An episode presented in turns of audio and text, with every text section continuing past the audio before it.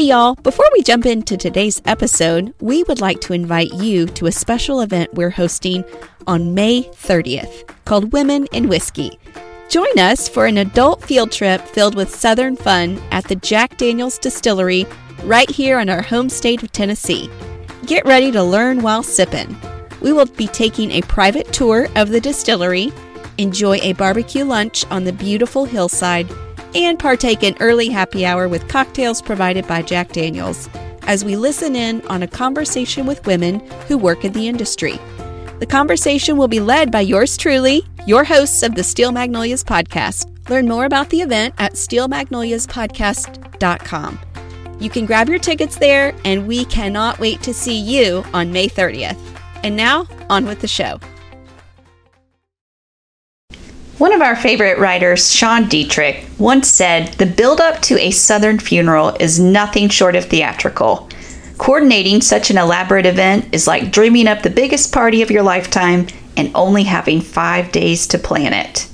Meet us at the table as we discuss with another Southern author, Elizabeth Passarella, why Southerners take funerals very seriously. It's our opportunity to do more than provide closure.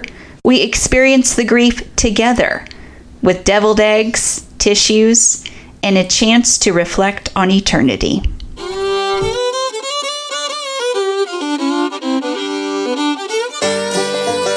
I'm Lainey. And I'm Laura Beth. And we are Steel Magnolias, the strength of steel with the grace of a magnolia.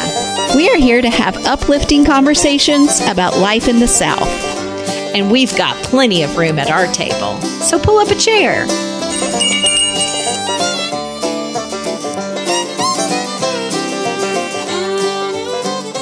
Hello and welcome to the Steel Magnolias Podcast.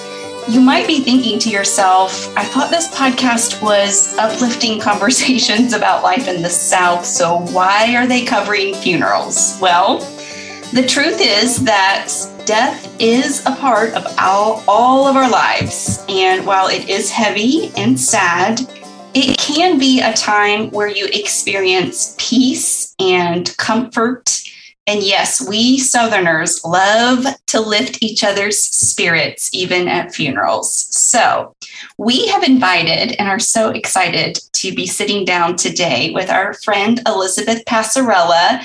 She is joining us for this conversation, and you may remember Elizabeth from our Season 3, Episode 2 show that was titled A Southern Evangelical in New York. That's because we discussed her book that was brand new at the time called Good Apple. Elizabeth is a native of Memphis, Tennessee, not very far from us, and a New York City resident. She is a contributing writer to Southern Living magazine, and the January and February issue included an article where Elizabeth wrote a story called The Miracle of a Southern Funeral: Rituals and Recipes for a Proper Goodbye. So, yay, Elizabeth is here. Yay, thank you for having me. I'm so delighted to be a repeat guest. That has never happened before. So this is, y'all, I'll just have to come back like every 6 months. I can be a regular or something. I would love that. We've had this topic on our radar for a while, but your article just confirmed to me that this is truly something Southerners do differently. Mm-hmm.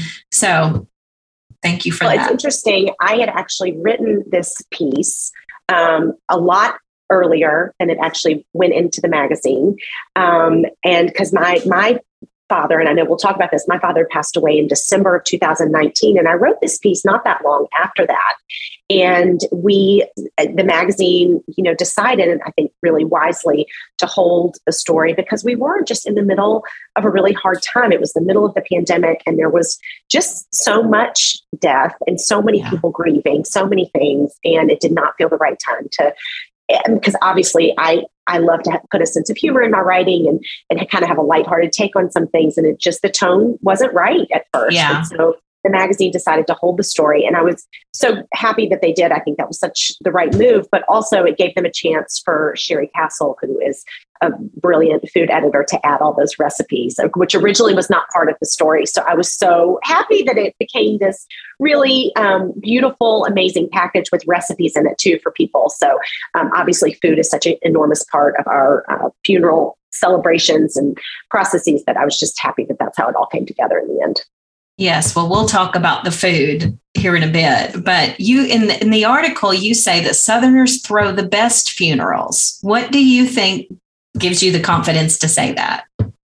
I love how you think that I have confidence when I put these opinions into national magazines out there for everyone to read. I am 45 years old. I have been to many funerals, but not a ton. I mean, I think that we're all kind of getting to that age where we have friends whose parents are passing away, or, but I do just feel like, you know, Southerners, two things. I think Southerners know how to throw a party. Obviously, a funeral is not a party in the most general sense, but I think that we know how to come together and celebrate, whether that is celebrating someone's life and grieving together as a community. I also just think that for me, what I always love about these kinds of gatherings is that Southerners just have a real way with hospitality. And I know that's something you two have talked about so much, but my mother always says, and she said this even when we were planning my father's funeral, she said, "No, funerals are for the living. Funerals are not for the people who passed away. Funerals are for the living." And I just think that, yes, you know, you are grieving and you are spending time with loved ones and thinking about the person that you have lost, but you're also sort of serving and grieving with and loving on a community too. And I think that's where the hospitality aspect comes in, that it's not just for the family. I think about so many people who tell me after the fact that they have either been really blessed by a funeral, whether it's the religious service part of it or kind of the gathering and the eating and the drinking and the talking that happens around those services, or, their lives have been changed or they've met somebody or reconnected with someone. I mean, I just think that Southerners are very good at bringing communities together, serving each other. It always happens around the table or with food or with drinks. And we do that really well. It's why I love Southern weddings. And I live in New York. I've lived in New York for more than half my life now. I prefer a Southern wedding. I've been to several funerals up here. I prefer a Southern funeral. I just think that we do celebration and hospitality in a way that is different and really shows a lot of just love and service towards our families and our communities. Mm-hmm. I have not been to a lot of Northern funerals, but from my experience, I would say, yes, I agree. Yeah. Well, and the religious aspect of a funeral, whether that's, you're having a graveside service, or you're having speakers in a church, or, my father was Jewish. I mean, Jews sit Shiva in their own home for many days. So there's the religious aspect of it, I think, can be different no matter where you're coming from, the North, the South, different religious traditions. But I think that the funerals I've been to up here so often are in like a hall or a funeral home or something like that. I think Southerners also, and I know we'll get to this in a second when we kind of talk about the logistics around a funeral, but so often you're welcoming people into your home. And that takes a really special kind of, skill set in a sense to sort of throw a party in your home, basically, when you are grieving, when you have lost someone, but also make it in a way that is not a burden to the family, but also is a way to welcome in all the people who want to be with you and close to you. It's just a really special thing. And, people used to die at home. That's the thing. Yes. I mean, now everyone dies in hospitals. But so often they do, but people used to die at home and they used to lay in state at home. And so I think that is another thing that for me anyway, I have been so touched by and has really resonated with me or just stuck with me about the Southern funerals I've experienced is just the aspect of turning your home into a place of mourning and grieving, but joy and community and hospitality. And I think, again, that is a skill set that Southerners really do well. Mm-hmm. That's so good. So, you know, we love tradition. It's not just here on the podcast. I'm saying we capital S Southerners. And so there are many traditions that are brought into the funeral time period. And when I say funeral, I really mean like the week leading up to even the ceremony itself. It's funny. I feel like I'm about to start mincing words because it's funeral, but yet we oftentimes call it like memorial or celebration of life. Yes. Homegoing. Yeah. So even that itself are probably some phrases that you might hear a little bit more in the South in place of the word funeral. But Elizabeth, what are some traditions that you have seen or just witnessed yourself? Oh, gosh. Well, you know, there aren't, I feel like, any traditions around the actual kind of service or burial or things that to me feel different in the South than other places. I would say that, you know, like I was saying before about people gathering in the home, when I wrote this story, it really came out of my own father's funeral and death, which we did not have a big service. My dad was Jewish. My mother told him, she told him when he was alive, I'm not burying you in a Jewish cemetery. You're going to be buried at Memorial Park where I want to be buried. So we did not have any sort of, he was not religious anyway. He wasn't a practicing Jew, but we did not have a religious ceremony for him, but we did have a really small, just family and friends, close friends, graveside service. So we did not have a big service. But we did have that kind of gathering at our home for everybody and all of our loved ones and our family who was in town. So writing this story came out of that, but it also came out of one of my very closest, dearest friends that I've known since I was in preschool. Her father died about 1.5 years before mine did. And when I flew back to Memphis to be at that funeral. And when I walked into her mother's house, I just was so overwhelmed and just so touched and just floored by the care that their friends and family were taking of them. And the things that always spring to mind, the traditions to me that spring to mind when I think about sort of a, you know, gathering in a Southern home at the time of a death is there's a bar usually. You know, there's usually some sort of bar set up, and there is a buffet of food that kind of never runs out. I always think of it as like loaves and fishes. Things just keep appearing. Everyone just keeps eating and it never runs out. There were beautiful flower arrangements everywhere. And again, the family wasn't have to worry about that. I knew that they did sort of direct and flag and do certain things, but, just there were little boxes of tissues just discreetly placed around the house so that people would have them. There was a kids' table because obviously people are stopping by and their children are with them. So there was a Chick-fil-A nugget tray somewhere. And I think, those are the traditions I think about. It's just the bringing of food, the little details, the taking care of those little details so that everyone who is involved feels cared for and loved. One of the traditions that I always bemoaned so much that I'm really glad my mother has decided to get rid of is when my grandparents died. And I don't know if y'all have this situation in your families, but my grandparents are buried in Ripley, Mississippi. That's where they were from. And their graves have those little urns on them, like little built-in molded flower holders. And you have to refill them every season with different flowers. In the spring, you have to go change them. At Christmas, you have to put poinsettias in them. And it was always this thing where my mom's like, well, I got to drive to Ripley. I got to change the flowers on Mother and Daddy's graves. And I thought, really? Like, because of course people are going to talk if you didn't change the flowers. Like if you didn't do it, you were going to be ostracized or people were going to gossip about you that you didn't change the flowers. You must not love your dead loved ones. So I just always was like, oh, good gosh, Mother, like why? And so for a while, there was other family members who lived in Ripley who would do it for her. So I'm glad that tradition seems to be gone. My father's grave does not have an urn on it, you guys. I don't have to go put poinsettias in it at Christmas. I don't have to do that anymore. One of the new traditions, this isn't a tradition, but one of the new things I feel like, especially our parents' generation is getting a little more comfortable with is the idea of being cremated. My mother does not want to be cremated. And she feels very strongly about that. And that's fine. I'm happy to bury her.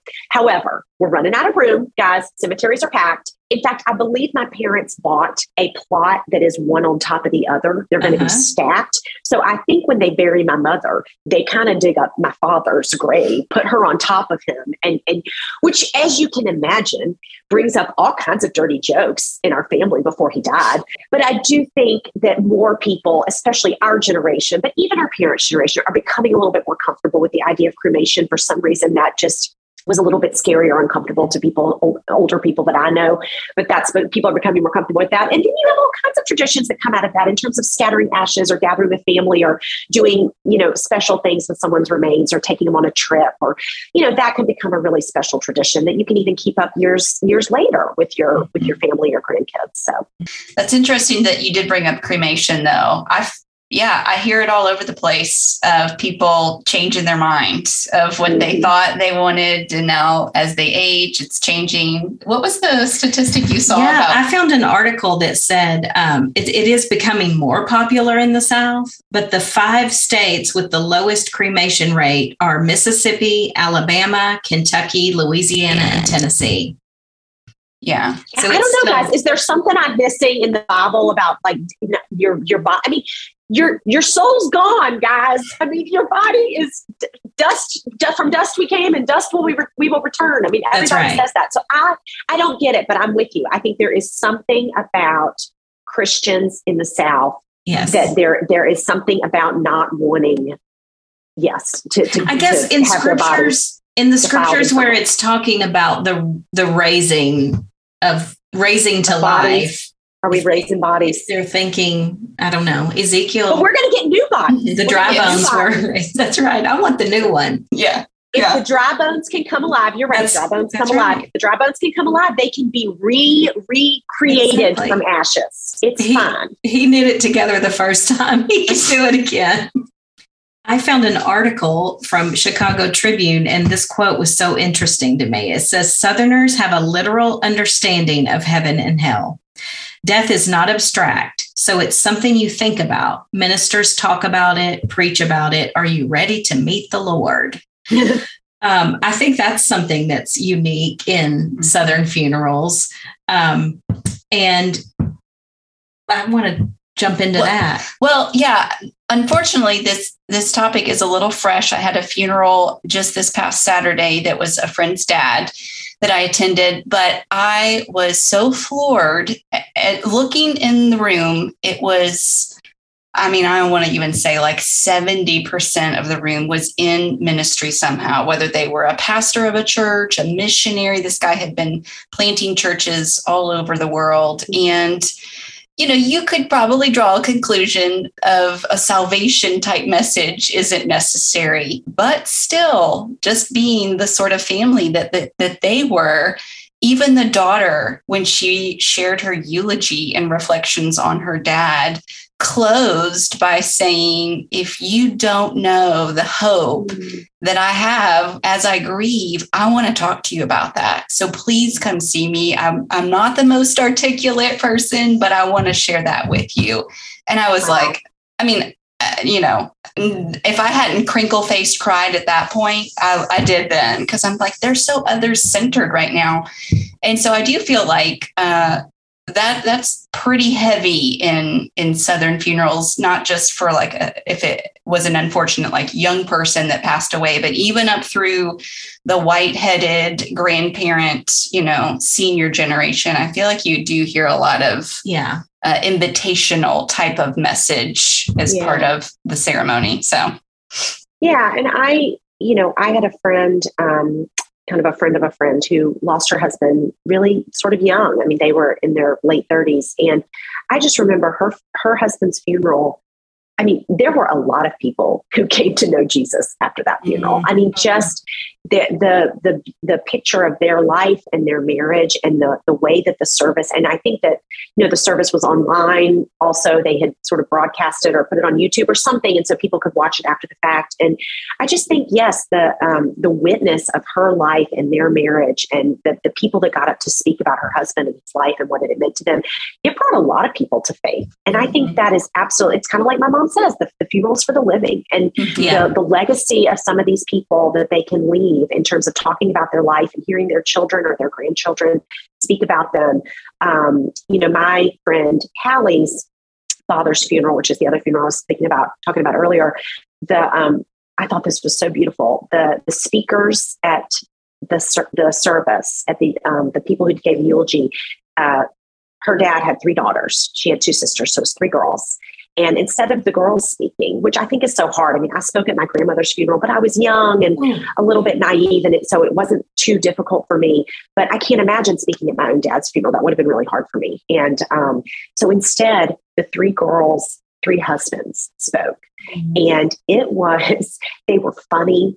They were, just so touching. And obviously they had known this man really well. That for a long time, they'd all been married for a significant amount of time before he passed away. And I just thought for them to stand up and speak about their relationship and speak about this man who was not their own dad and just the impact he had had on their lives. And so it really is impactful for the audience. And that's, that's what I think that when funerals are at their best, they can be just sort of a loving, just wonderful thing for the community and not just the family. So. That's right. Just so lovely all around. So good. I have to mention, when you said Mississippi, I immediately remembered this book, and I was going to bring it up anyway. There's a book by these two ladies from the Delta called Being Dead is No Excuse. I don't know if you've heard of this. I mean, it's kind of older, but it's the official Southern Ladies Guide to Hosting the Perfect Funeral. I absolutely think the title is hilarious, but it has a lot of recipes, and it does kind of go towards that. Us Southerners, we have our particulars, and even if you're dead, then you should have had some things lined up, and you should have had some things in order and thought through before it got to this point. But food is certainly a place of comfort, and like you were saying, just expect the food to come. It's going to come from, that neighbor around the corner that you didn't even know, anything about the event. Somehow they found out, and here comes the casserole. So expect comfort food, right? That's right. But the problem is, I think, and listen, our family, my father died in South Carolina. He was visiting me. He died right before Christmas, and he was visiting my sister in Charleston. So he was not even at home. We had to fly his body home. And so my mother, now when she leaves town, she says, well, my house is not funeral ready, but I guess it's okay. I'll clean when I get home. So she talks about her house being funeral ready when she leaves to go out of town, because it was not funeral ready when she left with my dad to go, pack up the gifts and go to my sister's house for Christmas. And so my aunt Patty, my mother's sister-in-law, she is married to my mother's brother. They live in Little Rock. Patty and Max drove to Memphis, and Patty, who is a go-getter and a doer and just wonderful in times of crisis, she took my mother's Christmas tree down, packed away the ornaments, made all the beds, washed the sheets, made sure there was toilet paper in all the bathrooms. I mean, just simple things like that. I feel like, yes, the food comes, and yes, but you've got to have somebody, we call it the logistics director. You have to have somebody who is going to remember who brought what, so you can write thank you notes later, because that is also important. And, so that you don't lose track of who brought what, and just direct people, that needs to go in the freezer, that needs to go in the refrigerator, in the garage, this we're going to put out now, we need to wash more glasses, or we need to wash forks, or whatever it is. So that is, again, I always think about Southern funerals. It's almost like throwing a wedding, except for you do it in 2.5-3 days with prep. So it's pretty amazing that it all comes together. And that is where I just think the miracle of community is what is the only thing that you have to rely on. I mean, we in my family did not plan super well. Again, we were out of town. We were trying to get his body home. And so when we got to Memphis, we were not super prepared. And I just remember coming home after the graveside service, and we kind of had a little, meet and greet visitation thing at the funeral home. And then we came back to our house, and our neighbors just brought things, and things just appeared. And it was beautifully laid out on silver trays. Of course, those are always close at hand and at the ready. So that's not hard to make things look beautiful, even if it's just cold cuts. But it really was like a loaves and fishes situation. People were coming and going and coming and going, and the food just never ran out. And I didn't buy anything.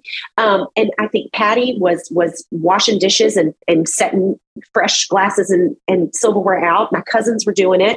My friends from Memphis showed up with sides of smoked salmon and all kinds of food. And so, yes, I think that is just, that's just the beauty of these situations, is the way that communities come around you and can make them beautiful, even if the family isn't really able to do that. Mm-hmm. That absolutely comes from your Aunt Patty having received that probably from somebody in her life.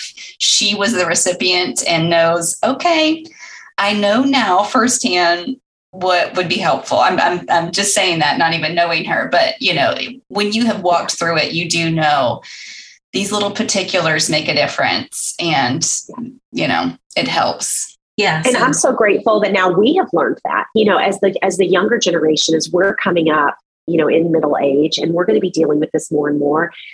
Not that I didn't know it before. I've certainly seen this behavior in my family my whole life, just the hospitality, the serving of people, the putting things out to look nice, the keeping people's glasses filled, all of that. I'm good at that, but just seeing how crucial and important it is in these times of grieving and being able to serve a family that is mourning. Now I know. And now my children have kind of seen that. So that's how it goes within families with traditions, is you see it and then you do it. So I'm just grateful to have watched these older women in my life have done that for their friends and family and served our family in that way, so that now I can do that. So good. I have come across something that really made me laugh out loud. How to conduct yourself at Southern funerals. This was put together by that It's a Southern Thing. If you've ever seen those little memes, two of them were just so great. I had to mention them here. Never, ever bring healthy food to a funeral reception. The only kind of salads allowed at Southern funerals are potato, 3-bean, egg, macaroni, and congealed with little pieces of fruit floating in it. Healthy foods are not comforting ever. Yeah. I mean, let's all, you know, we admit there are food sensitivities and allergies, but there is a place that, you know, those can be added into the mix, but don't primarily bring a veggie tray or, you know, your best quinoa. My favorite thing that someone brought to our house were these sort of like just really decadent, like a cheese. It was like a cheese biscuit, but lighter and kind of deep, sort of fried, or maybe, I don't know. It was like a morsel of gooey, bready cheese puffy thing. And they were so delicious. And then Sherry Castle, who did the recipes that went along with that Southern Living recipe, and you can certainly still find them all online, but she gave a recipe for something extremely similar, basically kind of the same thing, which were so delicious. And I just thought, I ate probably 20 of them. And I just thought, well, I've just consumed 8,000 calories and it's fine. But I will say one of the best tips I got entering into kind of the week of my dad's funeral and being home was my friend Murph said, she's like, hydrate. You got to hydrate. Just remember to hydrate. And it's true, because you're talking to people, you're drinking, because that's always happening. And then you're crying. So you are just, you're drinking, you're crying, you're talking. It's kind of like at your own wedding where you just forget to drink a glass of water. So I will say on the health side, eat all the potato salad. That's true. And also drink big tumblers of water. That's true. Now I have a question, because I haven't been to funerals up north. Do people typically pull over for a funeral procession? That might be hard to answer because of traffic in New York City. But it's hard to say no. Right. because they can't, right? Not because they wouldn't want to.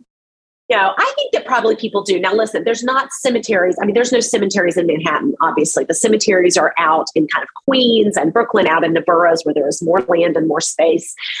Yes, I have seen people pull over, and you certainly do see the lines of cars with their lights on. So yes, it does happen. It probably depends on traffic. Sometimes it's hard to pull over. Yeah. It's a little bit more congested up here, but yes, you do see that. Yeah. Okay. And another thing we need to mention is just music is a huge part, I would say, of Southern funerals. And hear some of this Amazing Grace and the Old Rugged Cross, or Go Rest High on That Mountain. It is well with my soul. It is well with my soul. Yes. How great thou art. Yes. Yeah. Yeah. So I wouldn't, you know, maybe it's not live music. Maybe it's just a track they're playing, but you're going to hear some old standards like that for sure, I would say. And I love when people do sweet little personalizations at funerals that are very specific to the person who has passed away. In fact, just even what I just said, you hear often people will not say somebody died. They'll say they passed away. That's something I've heard a lot in the South. Mm-hmm. But anyhow, I've been to a couple of funerals where they just did some really sweet things. There was one I went to just a couple of years ago where they had some of the pieces of embroidery that this woman had done, an article in the paper about her embroidery. And so I didn't know her. I was there because I knew some of the family, but I felt like I got to know her just by seeing some of her handiwork. Yeah. So that's cool. That was really sweet. That's cool. I like it when someone, if it is an open casket, which I'm kind of not a fan of, but if there's something that person was kind of known to wear, if they were a lover of bright pink, or that was the same thing. They had her in a bright pink suit with pink flowers because that was her favorite color. Yes. Oh. I know. Yeah. Now we're kind of getting into the movie Steel Magnolias, and I don't want to cry. Yeah. I'm going to try and keep my eyes wide. But yeah, that's true. Yeah. And have you ever, Elizabeth, heard of the tradition of people putting something in the casket, like an object to be buried? Yeah. Have you ever heard of that? I definitely have. I mean, we did not put anything. I'm trying to think. We did not put anything in my dad's casket, although we did wrestle with what clothes to put them in. Mm-hmm. I think, it's because it doesn't matter. Again, I am very much about the body is the body and the soul is the soul. So I do not care. You can bury me naked. Doesn't matter. Cremate me, please.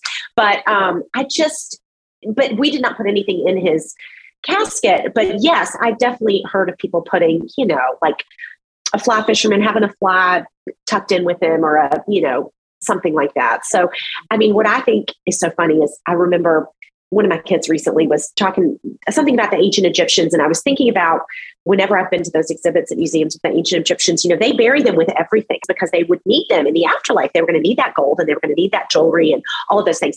And I just think, oh, no. Like, do not put the rings, get the jewelry, guys, before you put them in the casket. Like, take the wedding rings off, take the jewelry.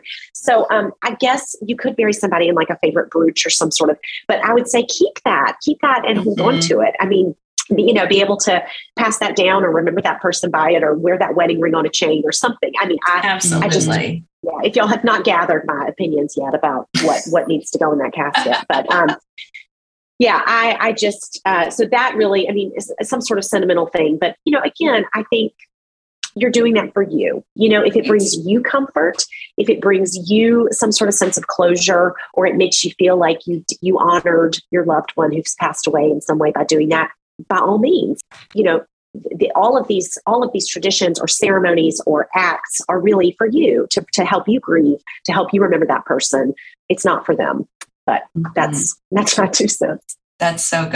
I love it. I love your take on community. I think it's spot on, and hospitality doesn't stop funeral week. So I think these are all important elements that it would almost be weird as Southerners if it didn't overflow even into sad parts. You can't just kind of switch those things off if it's truly in you and in your heart towards others. So great points. I know you said you weren't confident in your opinion, but I love your take on it. And I wanted to just tell people too that pretty soon, maybe even just a year out, Elizabeth is working on a new book. So we'll be very excited and patiently waiting any more information that you're going to share in the coming year about that. And you'll continue to see her articles pop up in Southern Living from time to time. But Elizabeth, we just can't thank you enough for your time today and just for sharing some of your thoughts and your personal story with us.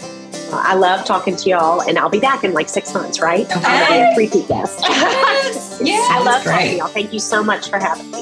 Yes. Well, listeners, if you are enjoying these episodes, I would encourage you to leave a review on whatever podcast app that you like to listen to. Even one sentence can help people find us, and just share what you love about the show. That helps people know what to expect when they hit play. So, peace be with you, Elizabeth. And also with y'all.